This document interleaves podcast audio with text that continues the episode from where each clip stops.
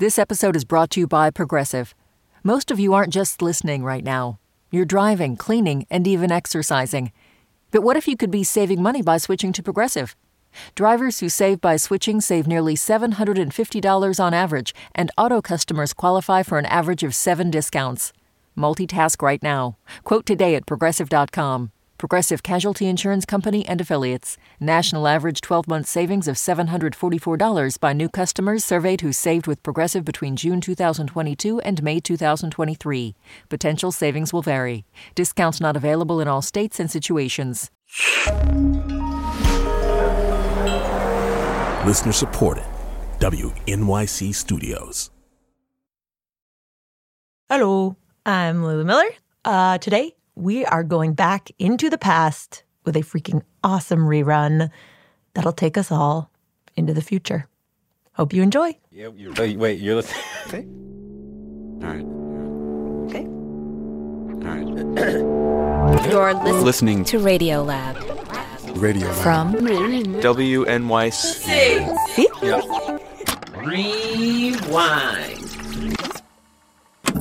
Hey, I'm Latif Nasser. I'm Lulu Miller. This is Radiolab.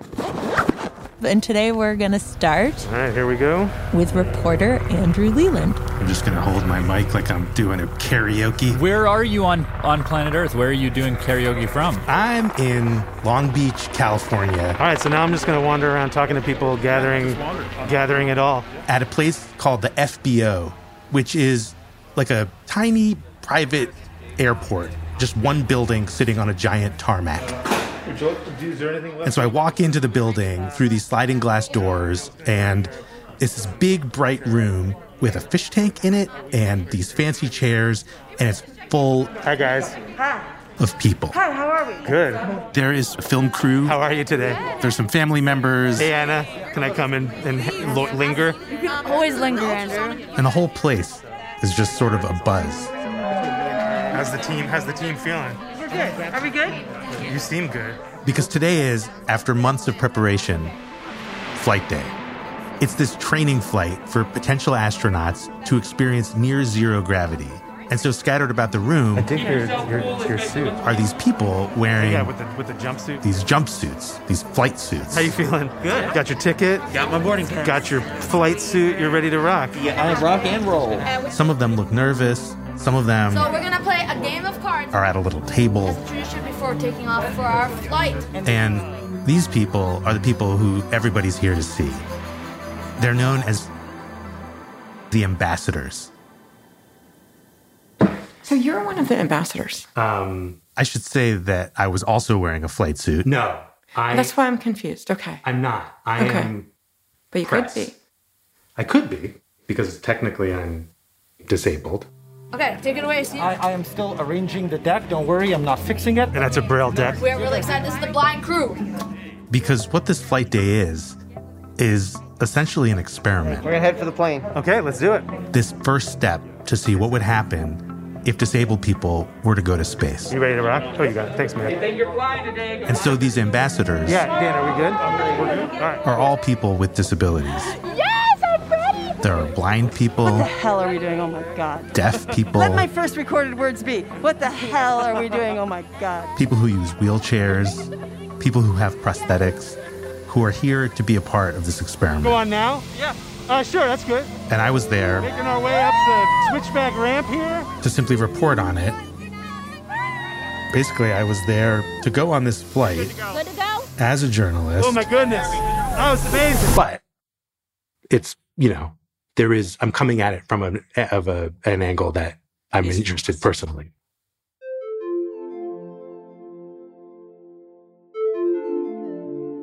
So, Andrew is a writer that we've long admired here at the show. And it was a few months ago that he told us about this effort to get disabled people into space that was just in its kind of early experimental phase.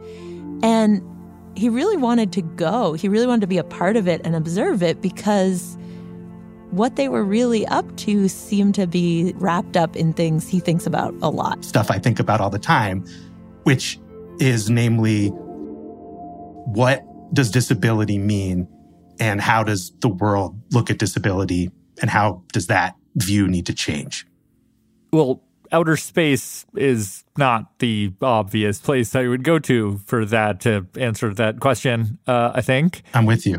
Well, maybe um, uh, maybe just explain like what, like what were the steps that brought you to Long Beach to get on this flight thing you're on? Um, so I'm legally blind and I'm getting blinder at a very slow rate. And I've been writing and thinking about disability and in particular blindness a lot more intensively in the last couple years as I've kind of hit a new level of vision.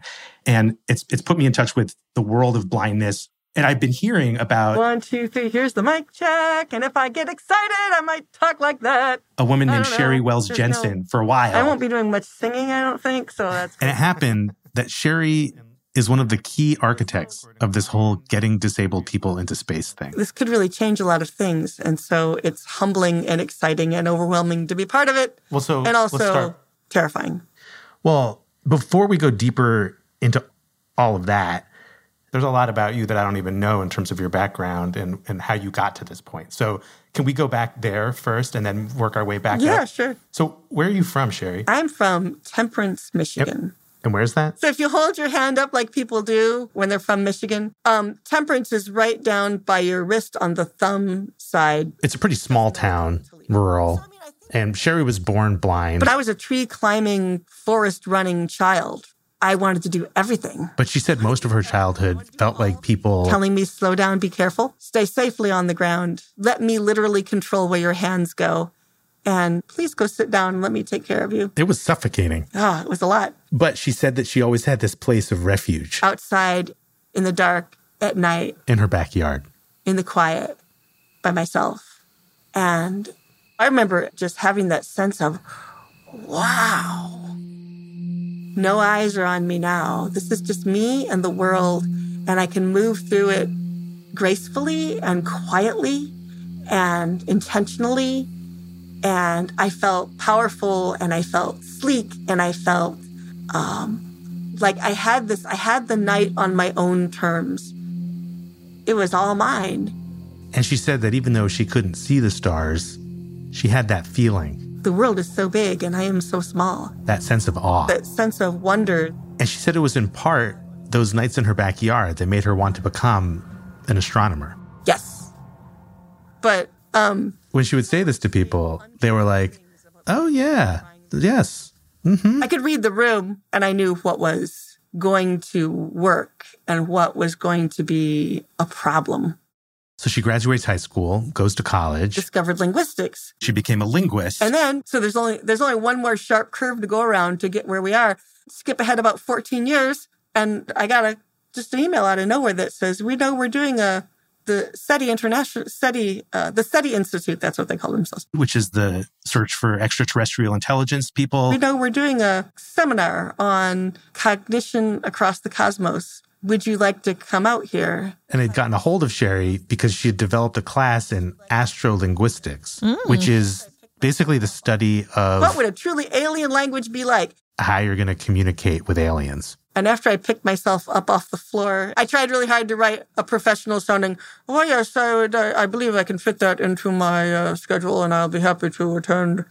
All the while, I was screaming my head off. So she just starts reading anything she can find. Everything I can get my hands on about extraterrestrial life and something keeps getting repeated. And the thing that keeps getting repeated is that any intelligent life capable of developing sufficient technology to build a radio telescope will have some analog of human visual perception. Hmm. And I kept reading that and I kept thinking, really? Are you really freaking trying to tell me that you could not have a civilization of blind people who could discover science and build a telescope? Is that really what you're saying? Because that is, if that is what you're saying, we are going to have words. so I wrote um, this really cool paper about uh, how a blind race of aliens could go through all the steps of growing up and not being eaten by tigers and gathering food and discovering science and building a telescope. And so I presented this paper at a conference and we had this lively debate about some of the details.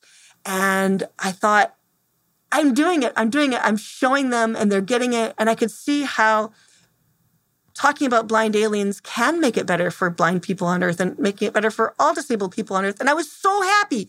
And then we get to the end of the paper and I felt like they were with me and they believed that I could build a telescope. And then I turned around. They were about two steps down off of the little stage I was on to get back to the seating area. And one of the people who had just agreed with me that blind aliens could smelt metal and build a telescope, leaps up out of his seat, comes running forward, and says to me, Let me help you down those two steps. Hmm. And I felt like, oh, it's not going to be that easy. I think that was a turning point for her where she started to think maybe theory isn't enough. He did not believe I could get down those two steps. And instead, she needed to think about people, disabled people, blind people in space, and what a blind astronaut would look like and how that would work. Because you can't just do that without profoundly changing how disabled people are perceived on Earth. And so in 2018, she sits down and writes this article for Scientific American called The Case for Disabled Astronauts. And the thing I like about it is it's not this sort of bid for inclusion. It's not just about disabled people going off and being inspirational. It's not, we're going to give candy canes to disabled kids on Christmas to make them feel better. She's sort of making the case that, like, actually, disabled people would make for better astronauts. And Mm. They should actually be given this, like, preference when you're picking your next flight. Ah, Why? Why? Yeah. Why? Well, I mean, Sheri likes to say that space is trying to kill you at all times. We're not evolved to go to space. Everything that we trust and depend on on Earth is just gone in space. It's just not there. I mean, space is, if you think about it, it's this weird disabling environment. Right. And so her point is that people with disabilities have already, they're already kind of better prepared. Because the built environment on Earth is not built for you. It's built by and large for non disabled people. So as you move about in your day, you know you're going to have to work around things. Things are not going to be accessible to you. Something's going to go wrong. You're going to have to figure it out. Um, that skill set is essential for the unpredictable things that can happen to you in space. You never know what the heck is going to happen, right? Caution warning panels lit up like a Christmas tree, fire warning lights, smoke warning lights, low voltage lights. So, one example is back in 1997 on the Mir space station. There was a fire. Low torch like intensity, sparks flying off the end of it. And even though it was a pretty small fire, smoke starts billowing. Cabins filling with it. Can't see the five fingers in front of your face, headed for a respirator, fuzzy peripheral vision, needing oxygen. Now, the astronauts aboard did get the fire out. They did a great job using the skill sets that they had. But it did take them 14 minutes to extinguish the fire. Wouldn't it be handy if you had one of your astronauts really good at moving around in the dark and uh, have a person who the dark doesn't bother? Or another example, I don't think people realize that on a space station, it's extremely loud. So this is ambient sound of the International Space Station. Oh, wow. It's quite loud. Yeah, that's pretty loud. So there have even been reports of astronauts having hearing damage after spending a long time in space. But if ASL is your first or one of your fluent languages, noise doesn't matter. You can still communicate. Or imagine the medium ORU bag is tethered. You're out on a spacewalk and the radio just dies. Well, might not be a problem. If you could sign. You know, and a lot of a lot of the time that the astronauts spend now with physical activity, you know, you think about an astronaut's job as being very physical. A lot of the very physical activity is the two and a half hours a day they spend doing um, training. Without constant load on your body, your muscles will start dissolving. Your your bones will start getting reabsorbed back into your body. Doing physical workouts so they can retain the muscle tone and bone density that they came up with. Luckily, we have the capability to run here on the space station too. So every day they have to ride on stationary bicycles and strap into this special space treadmill. Well, you don't have to run on the treadmill if your legs already aren't functioning. That's time they could spend doing anything else like research. Mm. And um so we're at the very beginning of space travel, of this whole enterprise of humans moving ourselves off the planet. But because we're at the very beginning of this, and more and more companies and governments are gaining the possibility of putting people in orbit themselves. The question is, how are we going to do that? If we're really going to be a civilization that moves more and more people into space, which we could do, right? I don't see any reason we couldn't do that. Um, then we have a glorious opportunity right this right now, right now, because we're at the inflection point right now to decide what kind of people are going to be welcome there and what kind of world are we going to build off planet. And so, does that world include only the subset, the very small subset of human beings that happen to meet the present restrictions on physical ability to get into space? Or do we want to rethink that and open up the potential uh, recruits for our astronaut class? There's like a common sense argument that I run up against, which is that, like, yes, like, obviously women are just as capable of being astronauts as men because we know biologically, scientifically, in every way that women and men are equal in those ways. But then, like, when you try to say the same thing about disability, it's like, well, hang on a second. Like, disabled means not able, right? Like, literally, the person can't do the same things, you know? So, how do you, like, get past that seemingly, like, very common sense perspective? And that's not an argument about space. That's an argument about employment. That's an argument about parenting. That's the argument that people have when they allow blind parents to have their children removed. Like, oh, you can't possibly parent, you're blind. You can't possibly parent this child, you're disabled. Um, and I'm just done tolerating that sort of stuff, right? Because that comes down to basic disrespect for other human beings and allowing your own fear and your own headspace to contaminate the way you treat other human beings. But but it's also an argument about space. I think when people like imagine what it takes to pilot a space shuttle, they're imagining all the same things that you need to parent a child or, you know, do all the things that you just listed. Yeah, I mean And I guess like yeah. I mean, I get it walking across campus. How do you know where you're going? What do you think you're doing here? Is there a special program for you? Can I help you get somewhere? Right? Hmm. Not hello, nice day, but all the other things, right? Hmm, And so mhm. so space it might be a especially dramatic case, but it's the same case. Hmm. But the first step is not, hey, I know, let's send six disabled people to the International uh, Space Station. That's not the smart first move, right? The smart first move is to take a zero G flight. And then we're going to be on the path towards something, toward making big change. What are we? What are we? What's going on in the plane right now? When we come back, we're going to Long Beach, California. Radiolab will be back in a moment.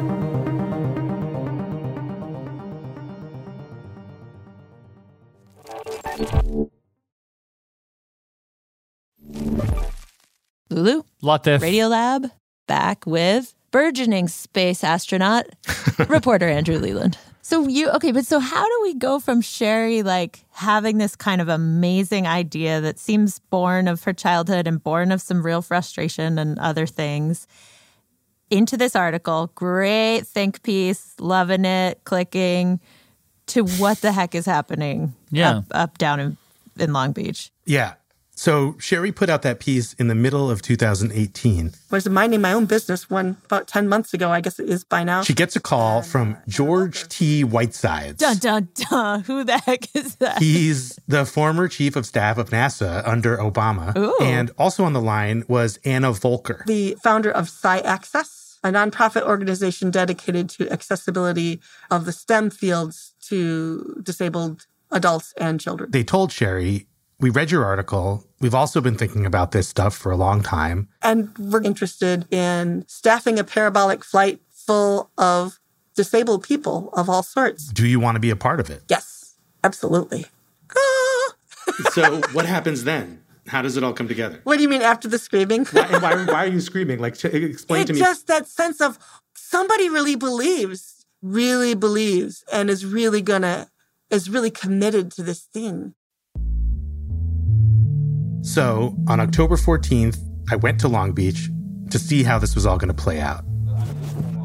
But also, I had a seat on the plane. Something about my body shape and this, the way this fits me, it feels much more like sanitation worker than astronaut to me. So I get my flight suit on, I go gather with everybody. Hello. Welcome to Los Angeles slash Long Beach. And after the welcome, I start meeting everybody. There are NASA people, I'm a planetary scientist. scientists. I meet George. Hey, George, I'm Andrew Leland. T. Whitesides. Does George C. Whitesides have long, white sideburns? No, ma'am, he does not. How are you feeling this morning? I'm feeling great. He's like clean cut Princeton guy. So exciting to have everybody together. And then I meet the crew, Welcome.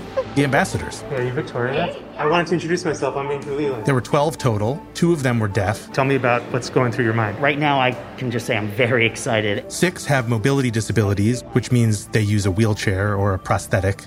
And four of them are blind. Hey, Andrew. How's it going? Good. It's nice to meet you in person. I know, finally. One of whom was, of Hey, course, Sheri. Sheri. How are you, my friend? I'm good. Oh, sorry. I'm I just bumped into you. I'm freaked out. I'm overwhelmed. Are you? I touched a thing that's going to space. And so the plan for today is that all of us are going to get on this plane and do what's called a parabolic flight. Right. And can you just uh, can you just explain what that is actually? So, really simply, you're on a plane, the plane starts to ascend, and it's somewhat violently up. Like the nose is pointing 45 degrees into the sky. And then at like 32,000 feet, the pilot cuts the thrust of the engines and starts to level the plane back out. And it's in that moment, because of physics, gravity starts to get canceled out. And what you get is this little window of like 20 to 30 seconds where you feel weightless, where you feel like you're just floating in space. Of incredible, really. Well, I'm I'm wondering what like what exactly is the question you all are trying to answer with this flight? The question, I think the question is what is zero G like for disabled people, and what do we need to do to make it accessible? What problems are we going to find? So we're, we're sort of out there looking for problems. So if you What's guys want to pick your sounds, then I can program them. So, for blind people floating in zero gravity, do we in fact need some kind of device I don't. I don't, I- I don't that will help you always know where the nominal floor is? Because on these flights, the most important thing is can you float up and then find your way back down to where you started from without hurting anybody? So before the flight, the blind crew was testing out these different ringtones that might help them orient themselves. Because Sheri's like, we don't know what happens when you're blind in zero G. Do you just panic and roll into a little ball and cry?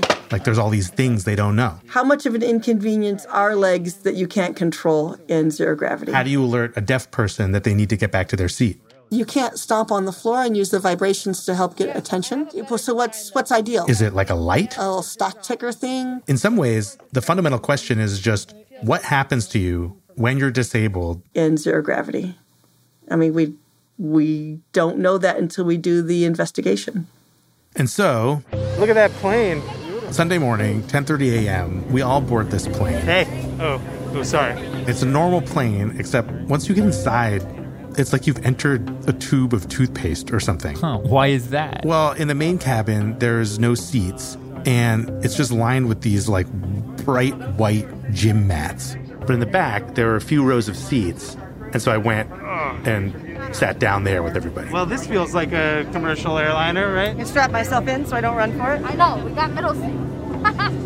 And apparently, there's an area in the very far back of the plane called the pain cave, where if you start to feel real bad, you can go there. Feel bad, like. Well, the plane is known as the Vomit Comet. Oh, right. Because of the duh.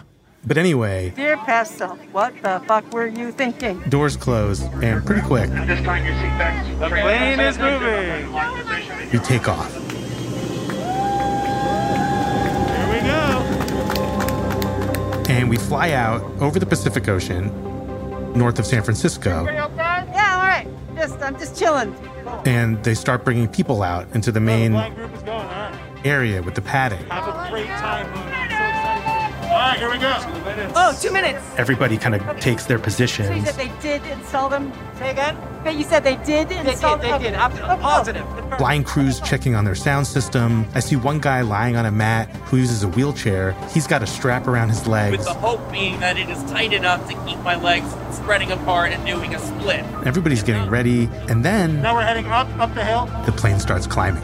I can feel it. Oh my goodness. Lay down. Time to lay down. We get up to 20,000 feet, 25,000, 30,000. And then at 32,000 feet,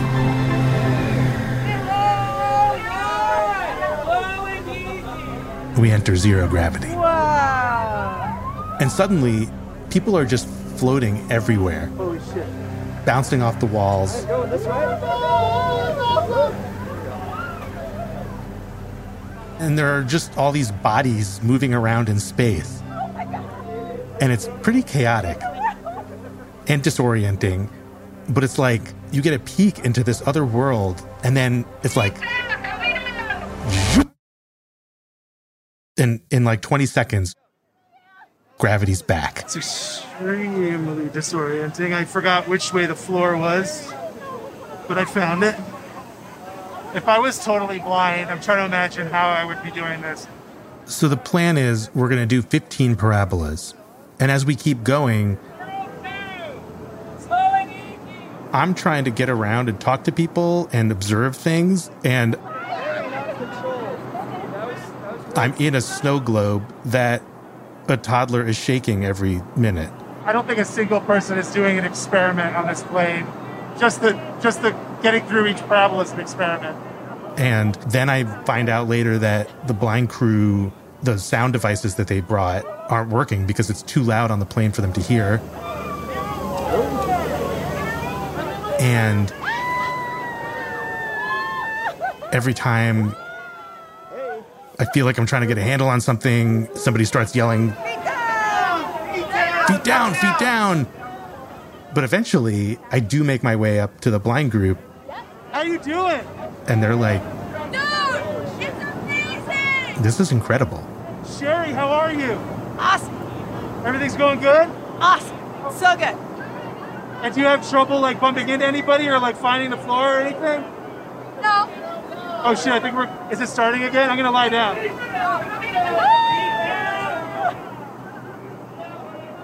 And as we all float up again, I start to realize that people are figuring it out.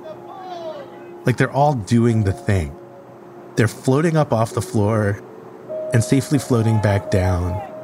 And it's happening over and over again. Eric is doing like breakdancing disco moves. Monica is doing some oh, lie back down, lie back down. And while we were up there, we also did these parabolas that simulated gravity on the moon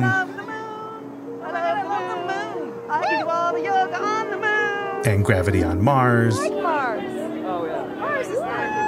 Mars is good. And at a certain point, I'm having kind of an emotional reaction to that. I just felt overwhelmed. No one's in the pain cave. No one's getting sick. Like they're able to do this. Here comes another one.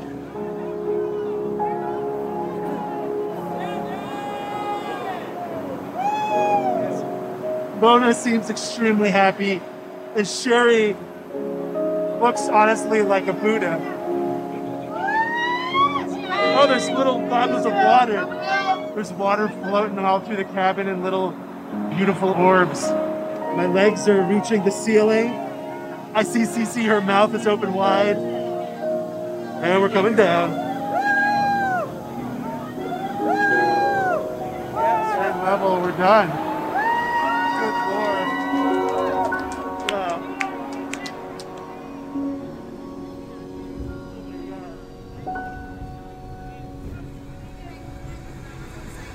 Ladies and gentlemen, welcome back to Long Beach, where the local time is 2.59. So we make it back down to Earth.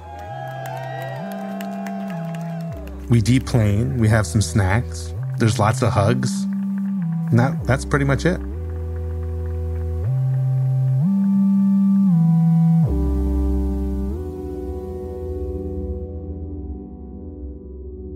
So, okay, they land and like scientifically, what did the flight show us? Like, what did it prove? They found that between 70 and 90% of the times that an ambassador left their yoga mat or their station, uh, they were able to return to it. Huh. And that's like how what was that? How does that check against their expectations? Or I think they were very happy with that. And was there was there was it truly just like can disabled people hack it in a space flight? Well, but or was there uh, was anyone looking specifically at could they make better astronauts than non-disabled people? I, honestly, I don't think that they were testing against non-disabled astronauts on this flight. Mm-hmm. I mean, it was it was a really tiny mission compared to being an actual space. You know, like to being an astronaut. But I will say that when I was on the plane, I, I did feel like there were some moments when that huge distance between what it takes to be an astronaut, to go on a mission to Mars, and what was happening on this plane, that huge distance felt like it started to collapse a little bit. Hmm.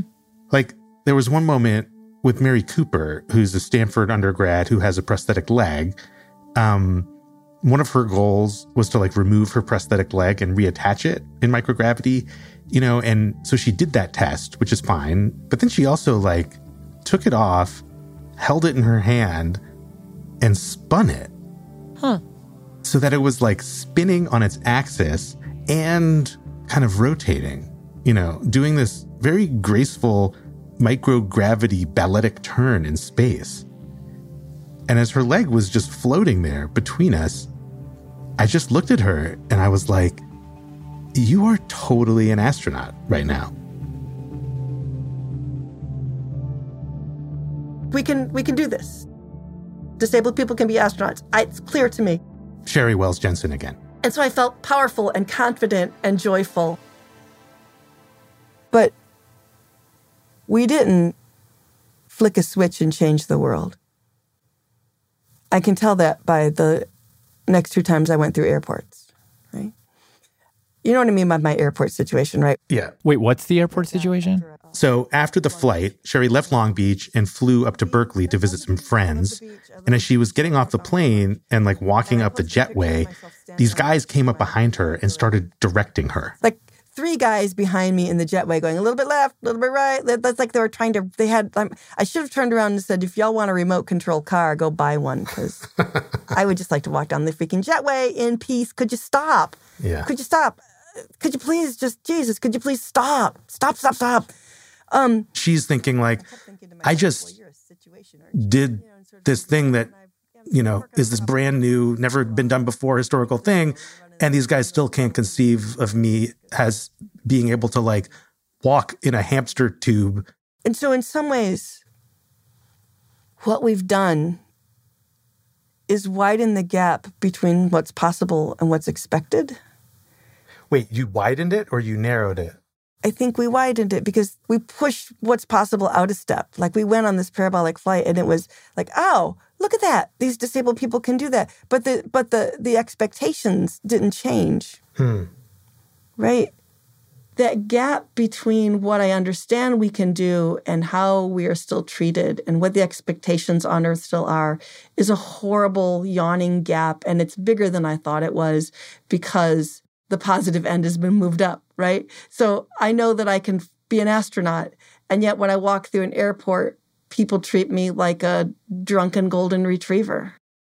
It, it reminds me of the way you described microgravity, where like you you push against the wall and you sort of go flying in the other direction. Mm. It's, it's almost like this project in some ways, like you gave this wall a big shove, and instead of the wall moving, like you kind of went tumbling. I think that's I think that makes really good sense. It was it's it was emotionally quite distressing, quite disorienting to me to to return after this amazing flight and to realize the world remains unchanged. And I have to say, I, I had my own sort of complicated upside down experience of of watching these possibilities get pushed out further. There.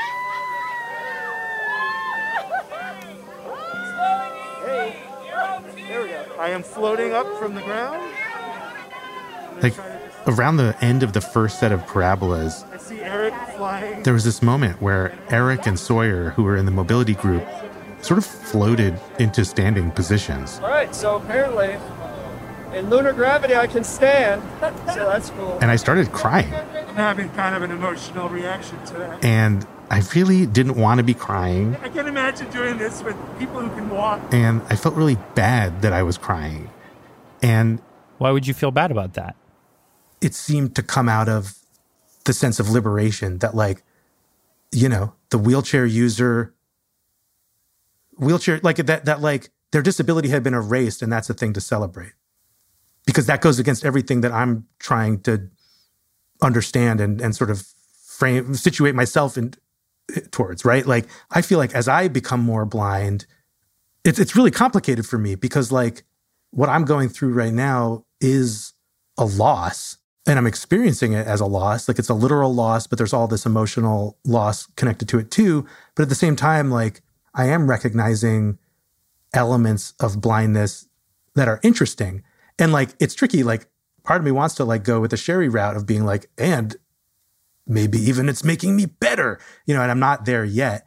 But at the very least, I don't want to see disability as a negative trait that should be erased. Mm. Let me ask you th- in terms of the flight. So like after Sheri told me about her complicated reaction to the flight, I started crying. I told her about mine. And then afterwards, I was sort of ashamed like why was I crying and was I like you know, do you think that that my reaction was problematic in that no. way? No, no, no, no, that's different. Those people were genuinely feeling joy. Hmm. They weren't being manipulated. They didn't walk away feeling like shit and you were happy. Hmm. They were genuinely joyful about a new experience with their own bodies, which belonged to them. And I try to be super fair about this. I think if there were a zero G parabola and I went through it and I could see for a minute, if I could see light and color like I did when I was a tiny, tiny child, I would have been I would have been somewhere else. I would have been elated. I would have been joyful. That's a new that experience um, is not a bad experience. I think that the harm comes when we use that joyful experience as a weapon against your ordinary experience. What do you Right. mean? What does that mean? It means that that would not make my life as a blind human being less valuable, or it wouldn't mean that I was now going to struggle all my life to return to the zero G state so I could see again. Like, I don't want to use that experience of being different as explosives against my ordinary experience, which is not seeing. It's a, it's a, it would be such a relief to have that experience without having to have people feel sorry for you later that it went away. Let, let me ask you one more question about you, though, about this gap that you've talked about. If the flight is actually making the gap bigger, then why are you planning future flights? Oh, it doesn't because the gap has always been there, right? It's not like I discovered it, right? It just, I just had a, I just had a particularly vicious um, uh, experience of the gap, and that doesn't mean, I mean, I mean because these flights make it better, right? In the end, these flights are going to make it better. I'm not a patient person, but I'm willing to take the long view when I have to. Um, that we are making things better by doing by doing the work of gathering the data that we need that will eventually make things more accessible, that will eventually change lives, that will eventually destroy the gap.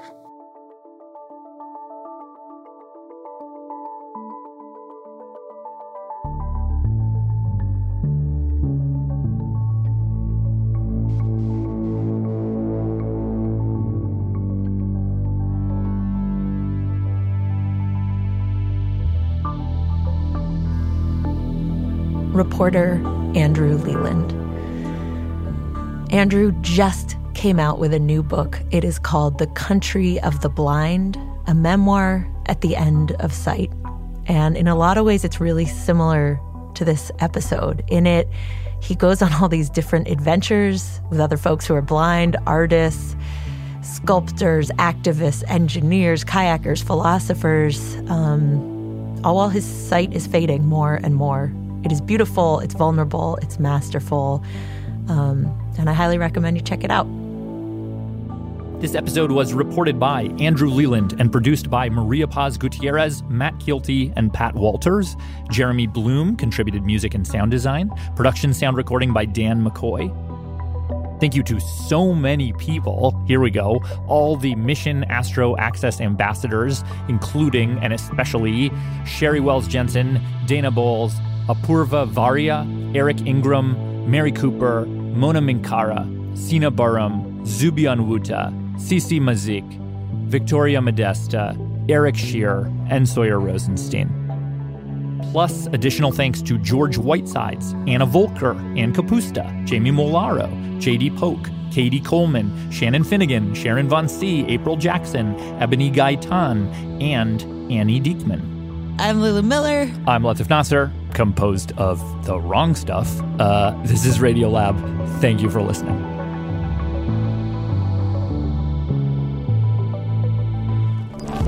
Radiolab was created by Jad Abumrad and is edited by Soren Wheeler. Lulu Miller and Latif Nasser are our co-hosts. Dylan Keefe is our director of sound design.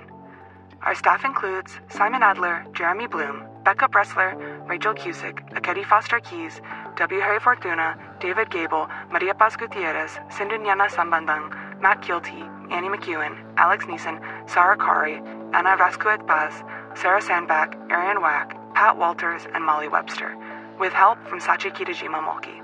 Our fact checkers are Diane Kelly, Emily Krieger, and Natalie Middleton. Hi, I'm Luis Vera, and I'm calling from Mexico City. Leadership support for Radiolab Science programming is provided by the Gordon and Betty Moore Foundation, Science Sandbox, the Simons Foundation Initiative, and the John Templeton Foundation. Foundational support for Radiolab was provided by the Alfred P. Sloan Foundation.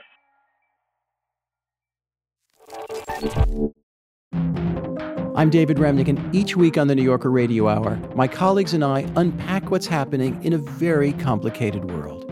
You'll hear from the New Yorker's award winning reporters and thinkers Jelani Cobb on race and justice, Jill Lepore on American history, Vinson Cunningham and Jia Tolentino on culture, Bill McKibben on climate change, and many more. To get the context behind events in the news, listen to the New Yorker Radio Hour wherever you get your podcasts.